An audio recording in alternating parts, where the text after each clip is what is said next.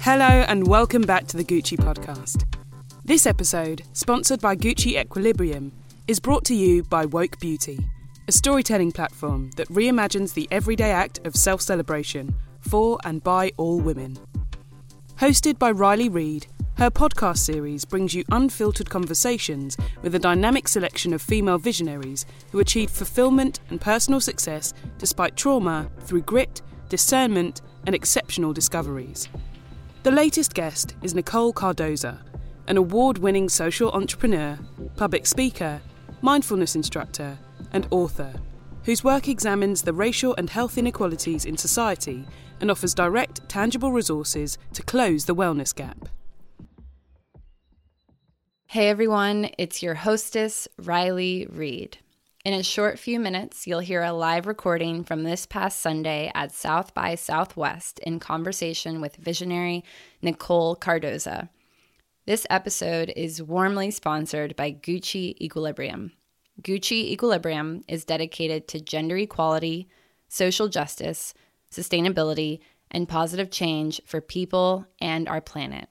Powered by creativity and collaboration, Gucci Equilibrium is reducing our environmental impact and protecting nature while also prioritizing inclusivity and respect so that all people are free to express their authentic, diverse selves. Can I get an amen? Amongst their many pursuits, Gucci is committed to UN Women's Generation Equality Action Coalitions to provide funding to feminist movements and leaders around the world. Their most recent capsule collection, under the banner of Chime for Change, is centered around the theme of generation equality, amplifying the calls for accelerated progress and action toward a gender equal future. You can learn more about Gucci Equilibrium at equilibrium.gucci.com. And a little birdie told me that they just opened a brand new store right here in Austin, Texas. Mm-hmm.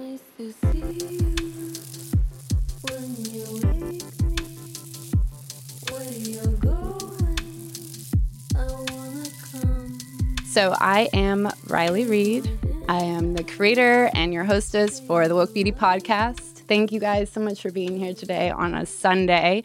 I consider today a day of rest. So, for me, if you're here, uh, that means that you feel restful. At least that's how I interpret it. So, very appreciative. Also, super appreciative to Nicole, who agreed to be here with me like so last minute. It means a lot to me. This pulled together in a kind of a wild way. So, I am so grateful. I always say thank you is never enough, but hopefully you can like feel how grateful I am. Today, I really want to reveal how Nicole disrupts spaces while also maintaining her own well being and ethos, and specifically around wellness, how she, you, challenges the industry while also like being well. I love your tagline, your mission to reclaim wellness, the reclamation of wellness. Like that, that's just such a beautiful way of describing it. And I find that um, everything seems to really intersect in your life. There's a lot of crossover, and that clarity is really, I don't know, it's very calming. I think, especially in a charged space where we are oftentimes silenced as Black women, to read about you and to be in your presence and feel at ease is like really special and meaningful.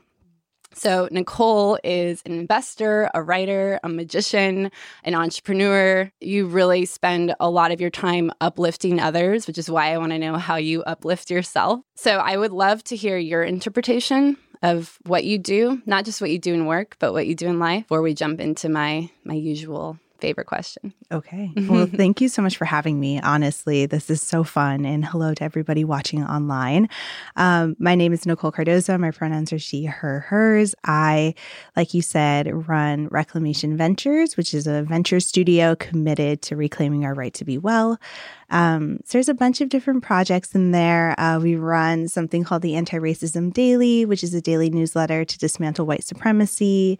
Uh, we run uh, Wellemental, which is a meditation and mindfulness app for kids. I recently published a book on that as well.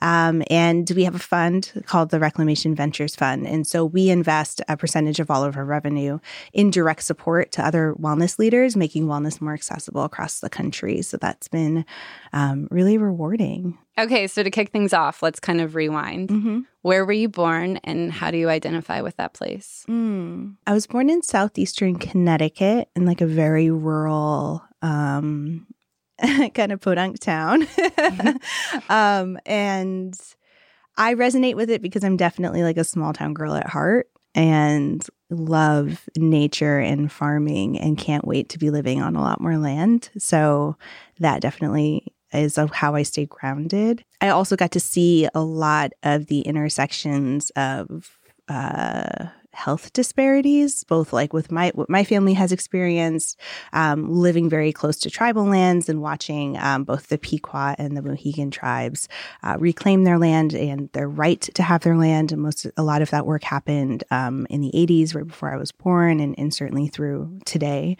Also, just like being in between two big cities was really interesting. We're at mm-hmm. equal distances from New York and Boston, and mm-hmm. so I got to see the juxtaposition of life in in both of those areas, and lived in New York City for a really long time. So definitely experienced that too. Do you go back to that region often? all my family's there. So yeah, I do go back and see it pretty often. So in a way to always be home. Yeah. How do you feel like you've integrated like your childhood and your experiences there into your like modern day life? Mm. I definitely have adopted a lot of the practices that I loved when I was a kid. Like being a magician was always like my little girl dream. So that is a very tangible way I'm like living into that small town life. Um, or at least like what I felt when I was in that small town. But to literally kind of like reflect that um, that lived experience in here today, like living in Austin. Um, it was really important for me to buy a house that had like a big backyard.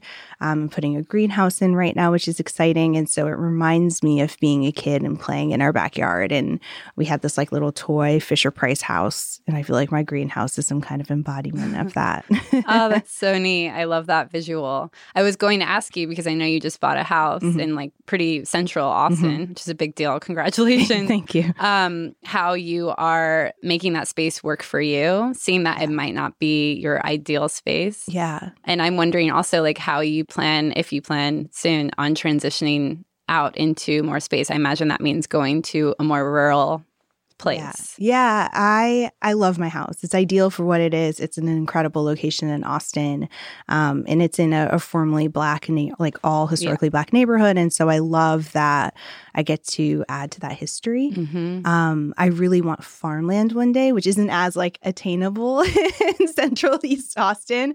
Um, so I'm hoping that will happen at one point in my life, in my lifetime.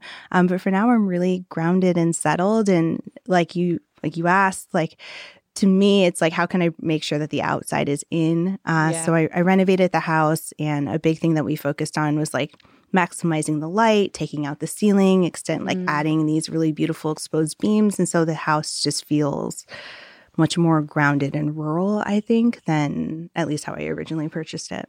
Yeah. Yeah. How do you um relate like that desire to be outside and to bring outside in with your work? Mm-hmm. You know, I think a big part of reclaiming our right to be well here in the United States is reclaiming our relationship to land. And I I can only speak from like the black experience and specifically my African American side.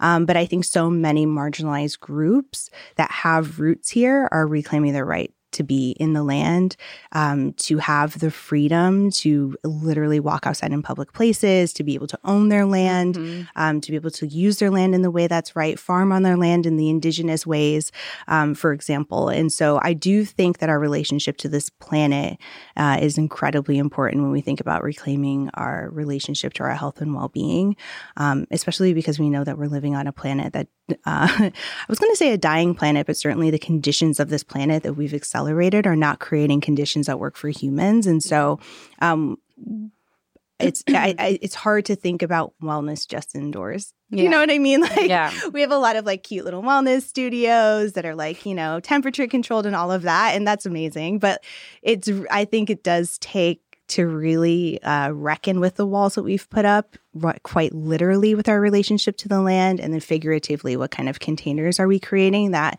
keeps us uh, detached from some of the larger issues that we're experiencing. Yeah, absolutely. I love how you said that. I mean, you talk just temperature control, like that in and of itself is superficial. Yeah. You know, yeah. so um, necessary in some ways, right? Like yeah. we're living in a, in a global warming, all of summer. That. Yeah, yeah, yeah. So yeah.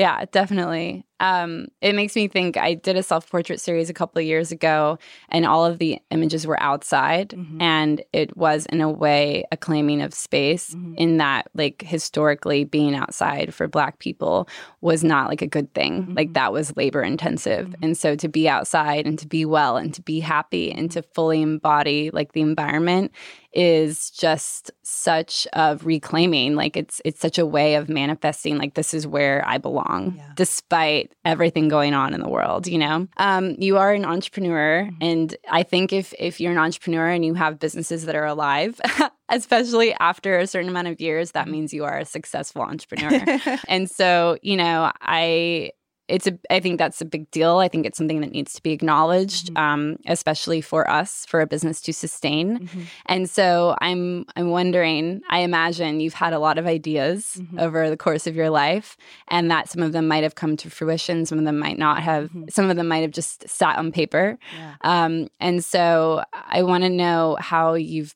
brought your dreams to life and and why you chose certain ideas over others potentially mm-hmm.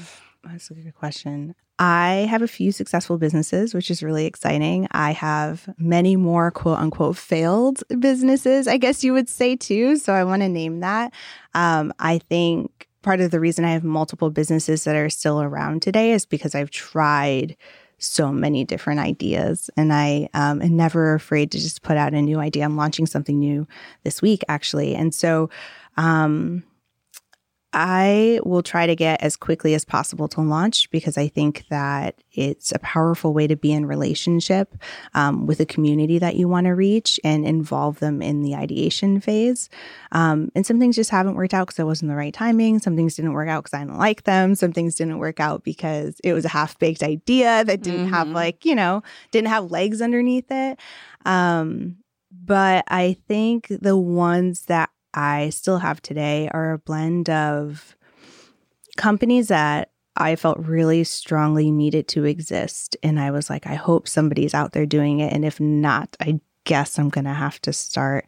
Um, timing, I think, is really important. So, launching something in a landscape where the market's ready for it and mm. hungry for it.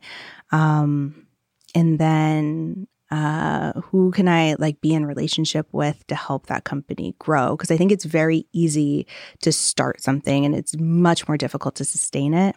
And so it's like having the right team, having the right community, and seeing being willing to allow the company to evolve over time um, is a very delicate dance that, uh, but is necessary. Like you said, it's so hard to survive yeah. and thrive. Yeah. Um, and and I think that that's oftentimes not discussed. That entrepreneurship is in and of itself a risk. Yeah. I'm curious. You said. Um, you said the right people, the right time, mm-hmm. the right spaces. What does right look like to you?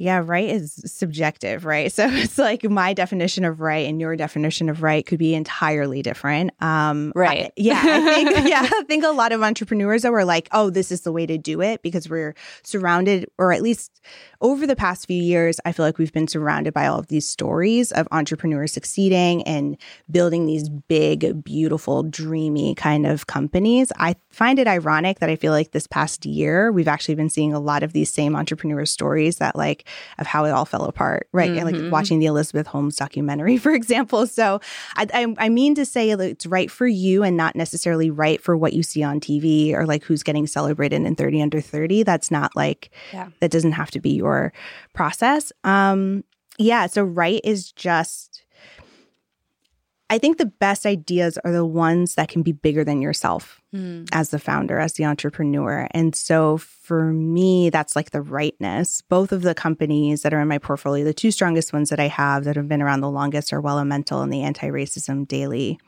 The ARD only started in June of 2020, so it's super new, but um, very fast growing. And in and both talk of about those, timing. yeah. So Yeah. in both of those, they kind of I kind of started them by accident. Um, Wellemental, I started volunteering in schools, teaching yoga.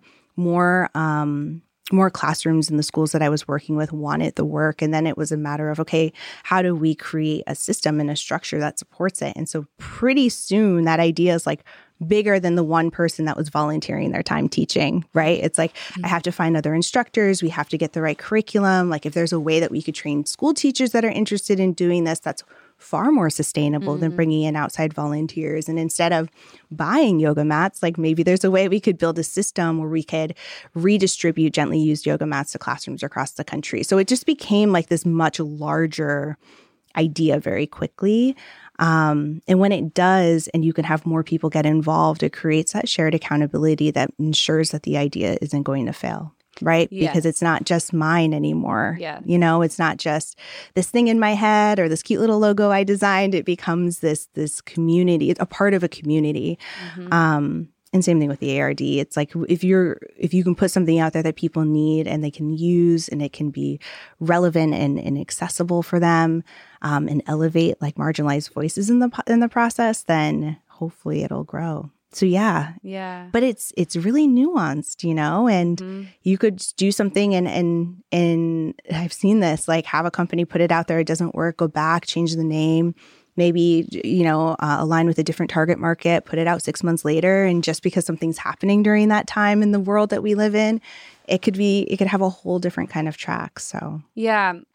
Couple questions like, Yeah. that aren't on my list that came out of that, which I knew would happen. Um, so, y- Youth Foster used to exist. yoga foster, yeah, Yoga Foster. Yeah. Sorry. I know It's it was in part for youth. So that's, Mhm. I'm like, I've got a lot of thoughts in my head. So it was Yoga Foster. Did that become Wellemental? Yeah. Yeah. So I'm curious, how did you transition? Yeah, so I started Yoga Foster in 2014, um, or at least worked on it full time in 2014. It really started in like 2010. But at that time, it was really hands on. So we were doing, you know, trainings with school teachers to bring yoga into their classrooms. We were collecting gently used yoga mats. We were doing donation based yoga classes. We'd have a percentage of proceeds from major brands like Lululemon and Core Power Yoga. We'd be at festivals talking about our work, and everything was very physical. We knew that we wanted to change the branding and change the name because there hasn't been an ongoing fight around any kind of religious, spiritual, race uh, conversations around race,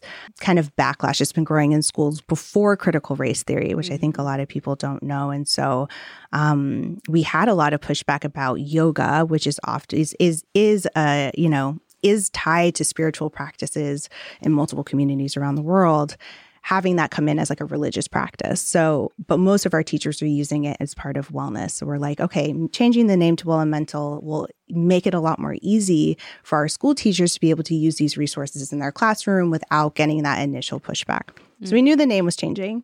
And we hadn't done any branding. So we're like, this will be really fun because we've really never given it life in this way. And so we had the the thought to change the name and launch, relaunch our identity in March of 2020. And so March of 2020 is when COVID hit. In case y'all don't remember, that's still very top of mind to me. And so very quickly, a lot of things changed for us as a company. Um, first of all, teachers weren't doing anything in their classrooms anymore, including yoga. Second of all, there was no yoga classes happening, right? So um, all of the yoga festivals for that summer were canceled. So very quickly, we lost like our customer base, where our practices were happening. We lost our funders. Everything kind of fell apart. And so it wasn't necessarily us deciding like, oh, we're going to change things up. We were like, how can we be in relationship best with what our teachers need, with what our students need, um, which we were kind of disconnected from because we really worked with teachers. Yeah. And like, how are we going to stay in connected with this wellness community that's funding all of the work? You know, most of our programs in schools were completely free or low cost. They were all funded by, you know, people that love, you know, traditional kind of like wellness practices. So we did a lot of listening, you know, like interviewing teachers, interviewing parents, talking to people that we knew. I was writing a children's book at the time, so I was already in relationship with families, which was great. And they're like, we just need simple. We need to be able to just like put on a video. And it's like, okay, well, we never did video work. So I think in the space of like six weeks, we launched the new brand name because it was a great time because there was like no pending assets out. We had no campaigns going on. Um, we changed the brand name and we also launched an app. So we have a web app and a mobile app that has all of the practices that we would teach teachers to do recorded by not just our staff, but other volunteers um, from the wellness community that didn't have as much going on, right? We put all of it um, together in English and in Spanish so that teachers could send this home for their parents to be able to use with their kids or caretakers to be able to use with their kids. And so it was a huge shift, right? Like it was like, yeah. okay, how are we going to respond um, to this space? But I think what we were talking about before, it's important to figure out how to be flexible as an entrepreneur, mm-hmm. right? Because quite frankly, our company wasn't needed. You know, like if we were like, this is what we're going to do and we're going to stick to this, like we wouldn't we didn't know it in March 2020 but like schools are still tr- struggling to go back to some of the programs that they had before that time right? And who knows if in a way it will ever go back there you know?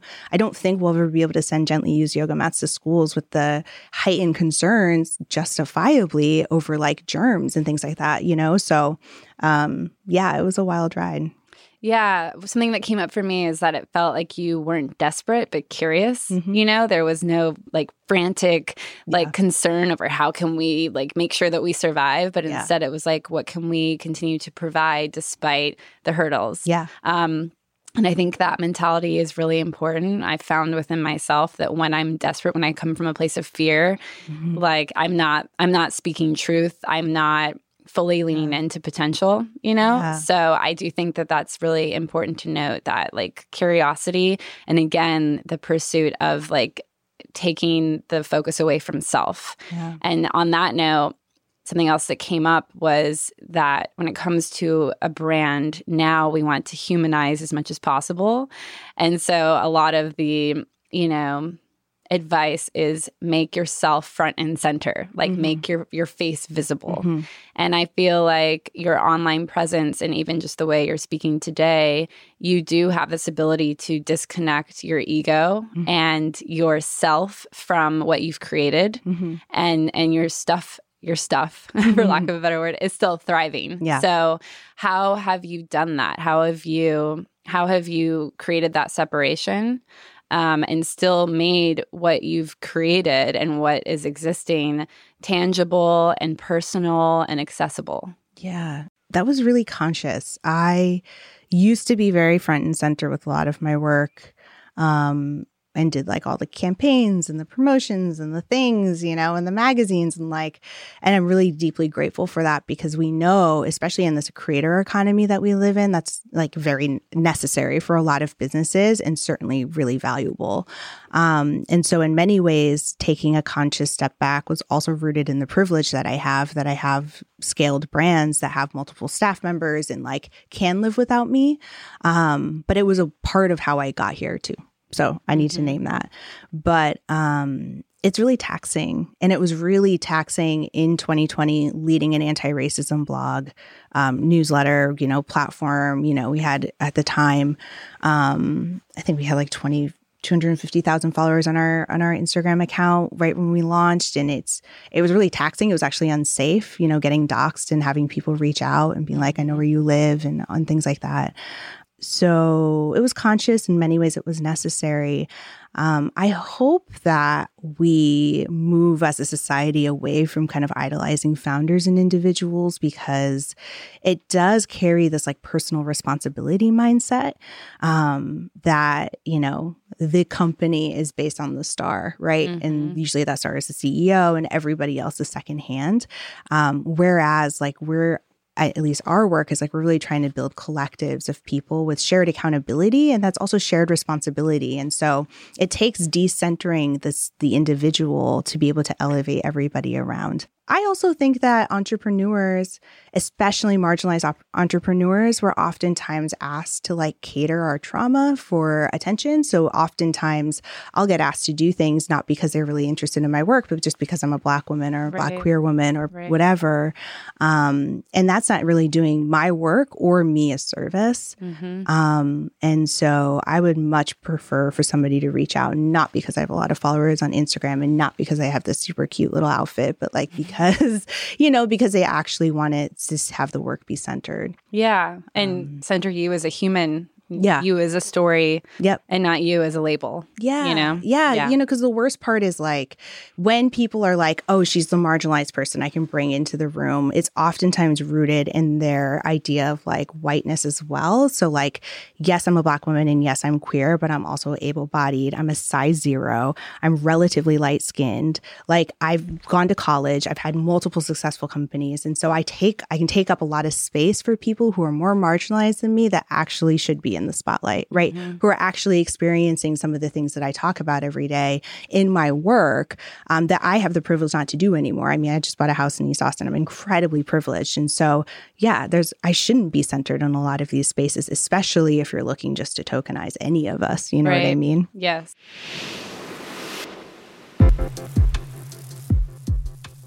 This episode is sponsored by Gucci Equilibrium. Gucci Equilibrium is dedicated to gender equality, social justice, sustainability, and positive change for people and our planet. Powered by creativity and collaboration, Gucci Equilibrium is reducing our environmental impact and protecting nature while also prioritizing inclusivity and respect so that all people are free to express their authentic, diverse selves. Amongst their many pursuits, Gucci is committed to UN Women's Generation Equality Action Coalitions to provide funding to feminist movements and leaders around the world. Their most recent capsule collection, under the banner of Chime for Change, is centered around the theme of generation equality, amplifying the calls for accelerated progress and action toward a gender equal future.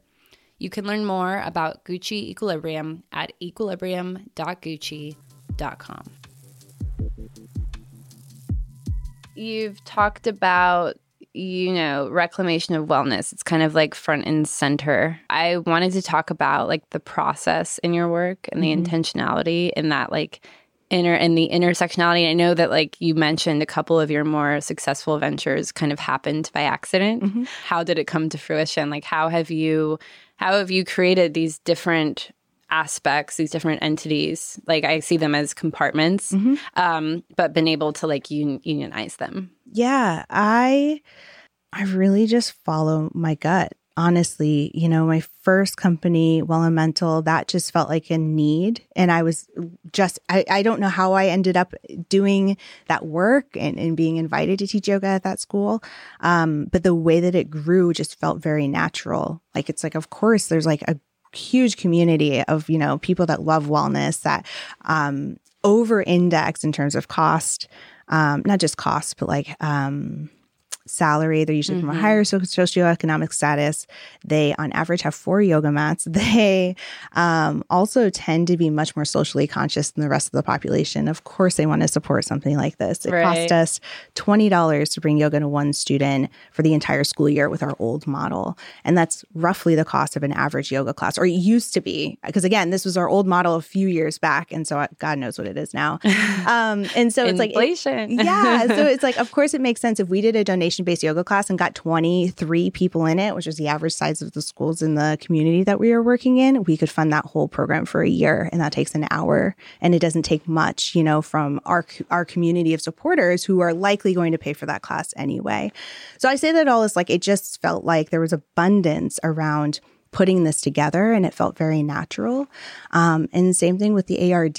Um, and so those two were the two companies that I had, and the other project I was working on around that time, I started in 2019, was the fund, which was how can I get more resources to people like me doing cool work like Wellemental that's mm. bringing yoga into schools or holding grief um, circles for people that have lost, um, you know, kids, you know, to gun violence or whatever that wellness looks like for that community and for that individual. How can I get more resources in people's hands. So when I started to look at all of these things together, because people will often be like, oh my gosh, you do so many things and they're all so different. It's like, no, we're all looking at like, how do we reclaim our inherent right to be well from many different aspects of care?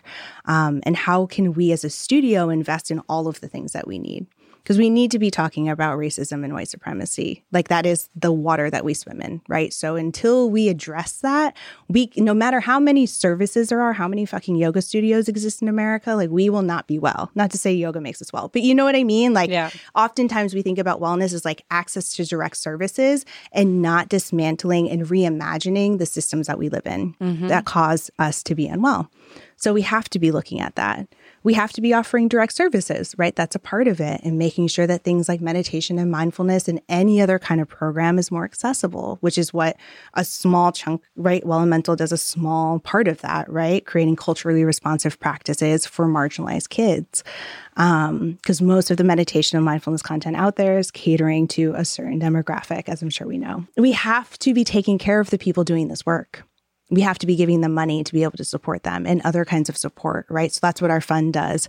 That makes a lot of sense. And through magic, which is like the growing part and some fun stuff coming out there, it's like, how are we actually going to cultivate imagination? Because we don't invest in imagination as a cultural skill here mm-hmm. in the United States. Mm-hmm. And we can dismantle all we want, but if we are not rooted in the capacity to dream and believe and suspend disbelief, mm-hmm. then we're not going to create those futures. And so I'm really interested in stage magic as one of the many ways that we could encourage people to dream a bit bigger. So that's what we're thinking about as the studio grows. It's like, what other pieces of the puzzle can we um, invest in? Some of them are similar, like other people doing direct services.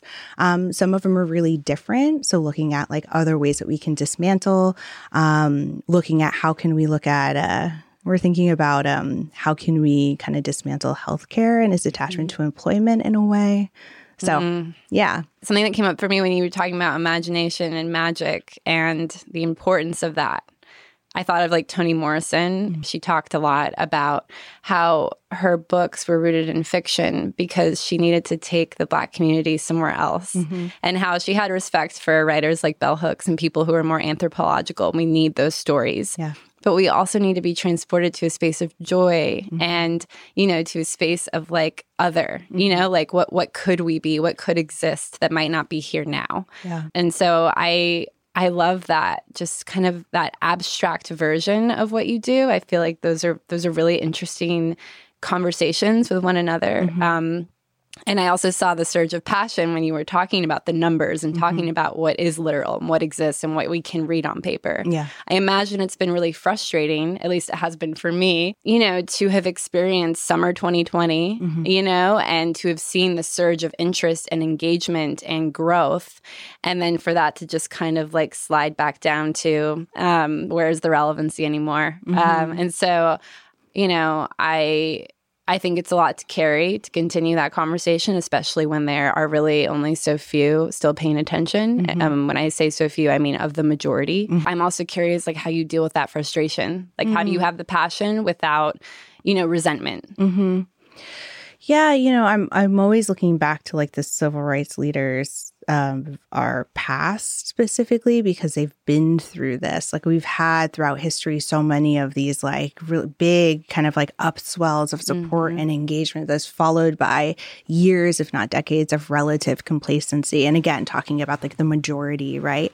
Um, certainly not people have been doing this day in, day out.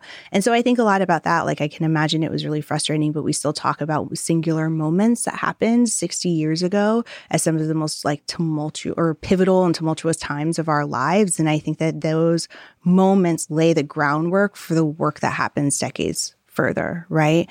Um, we what we need is let's the people that are in the most the highest positions of power really to change their ways. And people that don't have power or don't have power within the system that we live in within dominant culture to remember that they can do as much as possible in their own communities to make change too. Like we need everybody at all stages. And so um, it might sometimes it is really discouraging to see okay like 2020 happened and now 2022 we've definitely lost a lot of engagement, right? And I think, especially being young, you know, a lot of people, especially on my team, I think about like we're, you know, in our 20s and our 30s and we didn't live in the movements in the past. And so it's like, it can feel like it's a lot. But if you look at like how far we've come as a nation, I think that this work is important to carry in day out, day in, day out. It might not feel like, you know, the entire country protesting every single day. But if we can encourage one person to take the most simplest action in their own community, then we're doing good work. And mm-hmm. so, you know, we see that with the newsletter too. It's definitely not getting all the fanfare that it did in summer 2020, which contributed to how quickly we grow. Right. Um, but our open rates have increased over time, right? Like people are still giving on average as much as they were to the causes that we we uh, featured two years ago as they are now, mm-hmm. and we still get those emails from people that are like, "Hey, I used this toolkit that y'all put together to help change the name of my high school," mm. you know, and so yes, I don't maybe we're not going to see the future that we want to see tomorrow. Right. Um, we clearly have a lot more work to do. Um, but if we can create a glimmer of that future today, then I've done the best that I can. Yeah, I think highlighting those analytics are really important. Mm-hmm. I think people oftentimes look straight at subscriber rate or follower rate mm-hmm. and they forget like impressions or they forget like who's coming back to the content or who is like making it like seep into their own life, you know? Yeah. Um, and those stories of how it it continues beyond yourself again yeah. those are the ones that you know we need to be focusing on mm-hmm. and so it sounds like you've like put the blinders on and ensured that like the things that really matter are in yeah. your gaze you know yeah um so I kind of want to bring it to you, to your personal being, mm-hmm. and talk about how you have found wellness for your own life and for yourself, um, despite all of the work and passion that you put elsewhere. Mm-hmm.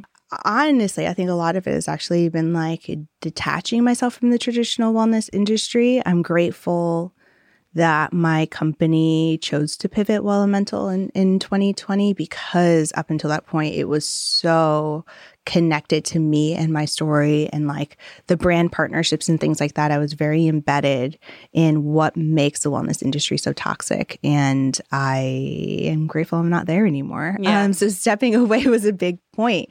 Reclaiming like just my own identity outside of my company is, was a really important part of me saying, well. Um, I also have to like name I'm like super privileged, right? So it's a lot easier for me to find wellness. Like I have a huge team, which I didn't before. Right. I'm making a great salary, which I wasn't before.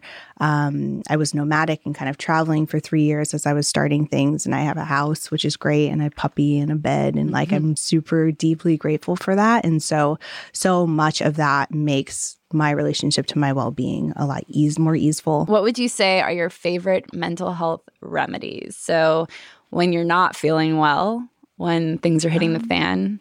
What do you do to take care of your mind? I have like a a morning routine that's really important to me, which includes like making coffee because I can't live without it and listening to a playlist and getting showered and getting dressed and getting up. I went through a really depressive stage in my life and that it would be characterized by not getting out of bed in the morning. And so having this like, this is what I do to start my day has been really important to me. And whenever I feel like I'm getting into this, some kind of slump, um, if for whatever reason, burnout, whatever, um, I do that again. So it could be like four o'clock, it could be nine o'clock at night. It doesn't matter. It's like, okay, I'm just gonna like make a coffee or go get a coffee. And if I can't get a coffee, I'll go get like, you know, something, you know.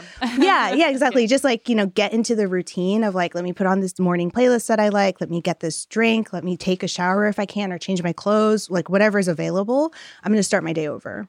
And that really helps me just like reclaim my connection to the day and how I want to show up. And then I can do whatever I want. If I still decide I want to like sit on the couch and watch Selling Sunset for six hours, like great, that's fine. But I've like re, I've kind of like reoriented myself, you know, mm-hmm. pulled myself back together and just move forward. That's been really powerful for me. Yeah, I love that reset. Mm-hmm. Just like shower away mm-hmm. whatever's going mm-hmm. on. I know you've written a book, mm-hmm. a children's book.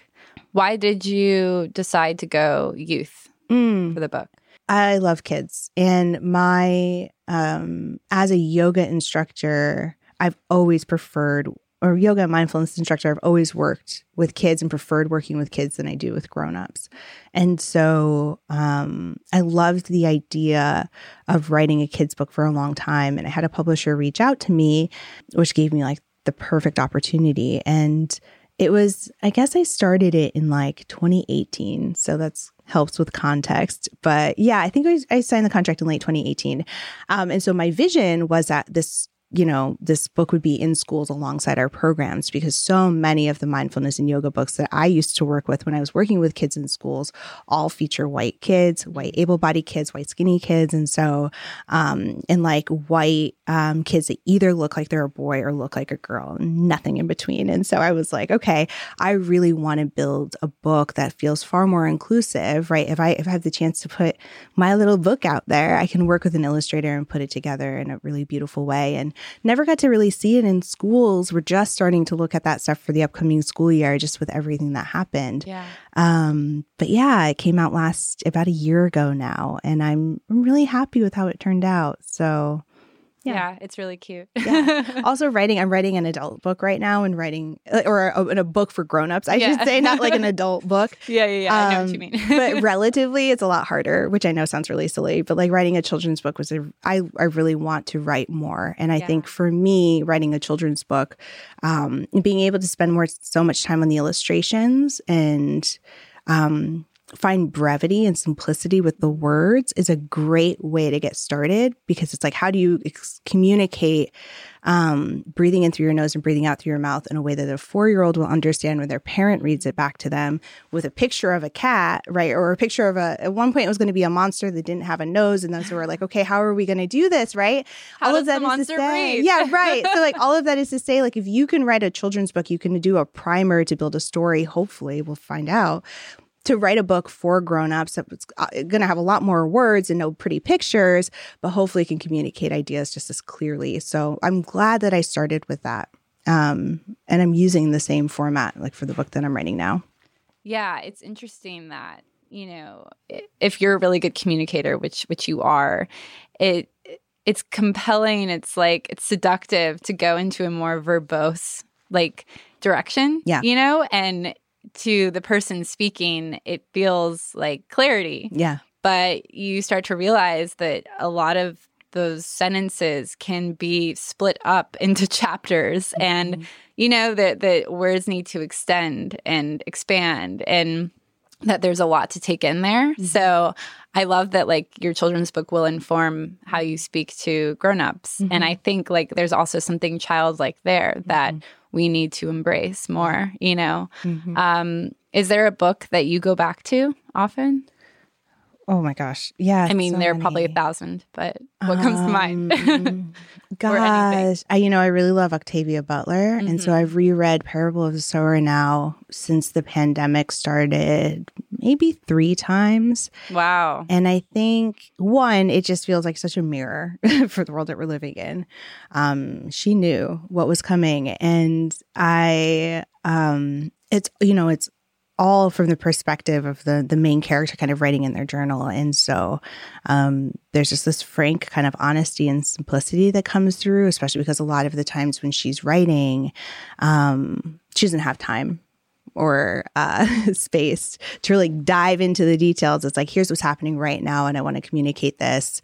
Um, she's writing, you know, in many ways for um, well, I don't want to give the whole book away, but anyway, the the main character is really writing to leave something behind. Yeah. Right. It's in, and so I think about like what is our role in these times as historians what is our role this time as curators as storytellers how do we um, accurately talk about what's happening today and a lot of what happens in the book is the, is dreaming for the world um, that the main character envisions for tomorrow and so I go back to that book a lot um, because I feel like I feel like that's my work right now. Mm. I feel like that's my responsibility right now.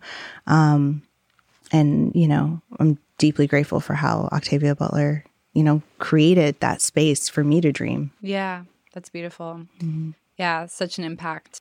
Okay, so if you could talk to yourself 10 years ago, mm-hmm. you could like have some kind of conversation with that person. Mm-hmm what would you tell her? What would you say?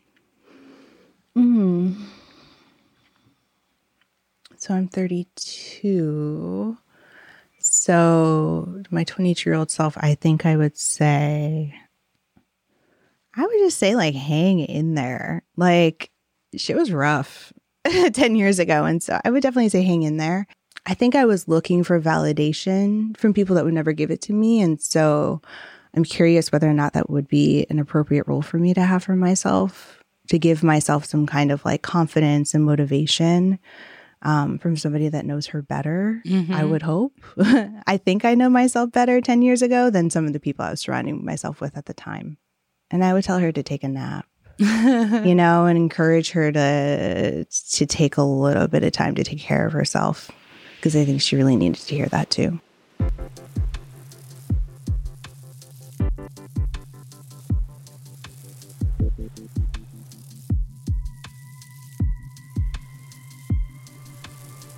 That was Nicole Cardoza, award winning social entrepreneur, public speaker, magician, and author. You can learn more about Nicole at NicoleCardoza.com and find her on Instagram at Nicole A. Cardoza. Much appreciation to you, dear listener, for sharing space with us. Speaking of which, a special thank you to Permanent RCRD right here in Austin for providing a truly beautiful recording studio. We'll be back in two weeks, and remember, you can have a beautiful day, even if it's not that beautiful. Thank you for listening to the Gucci podcast. Discover more about woke beauty on the episode's notes.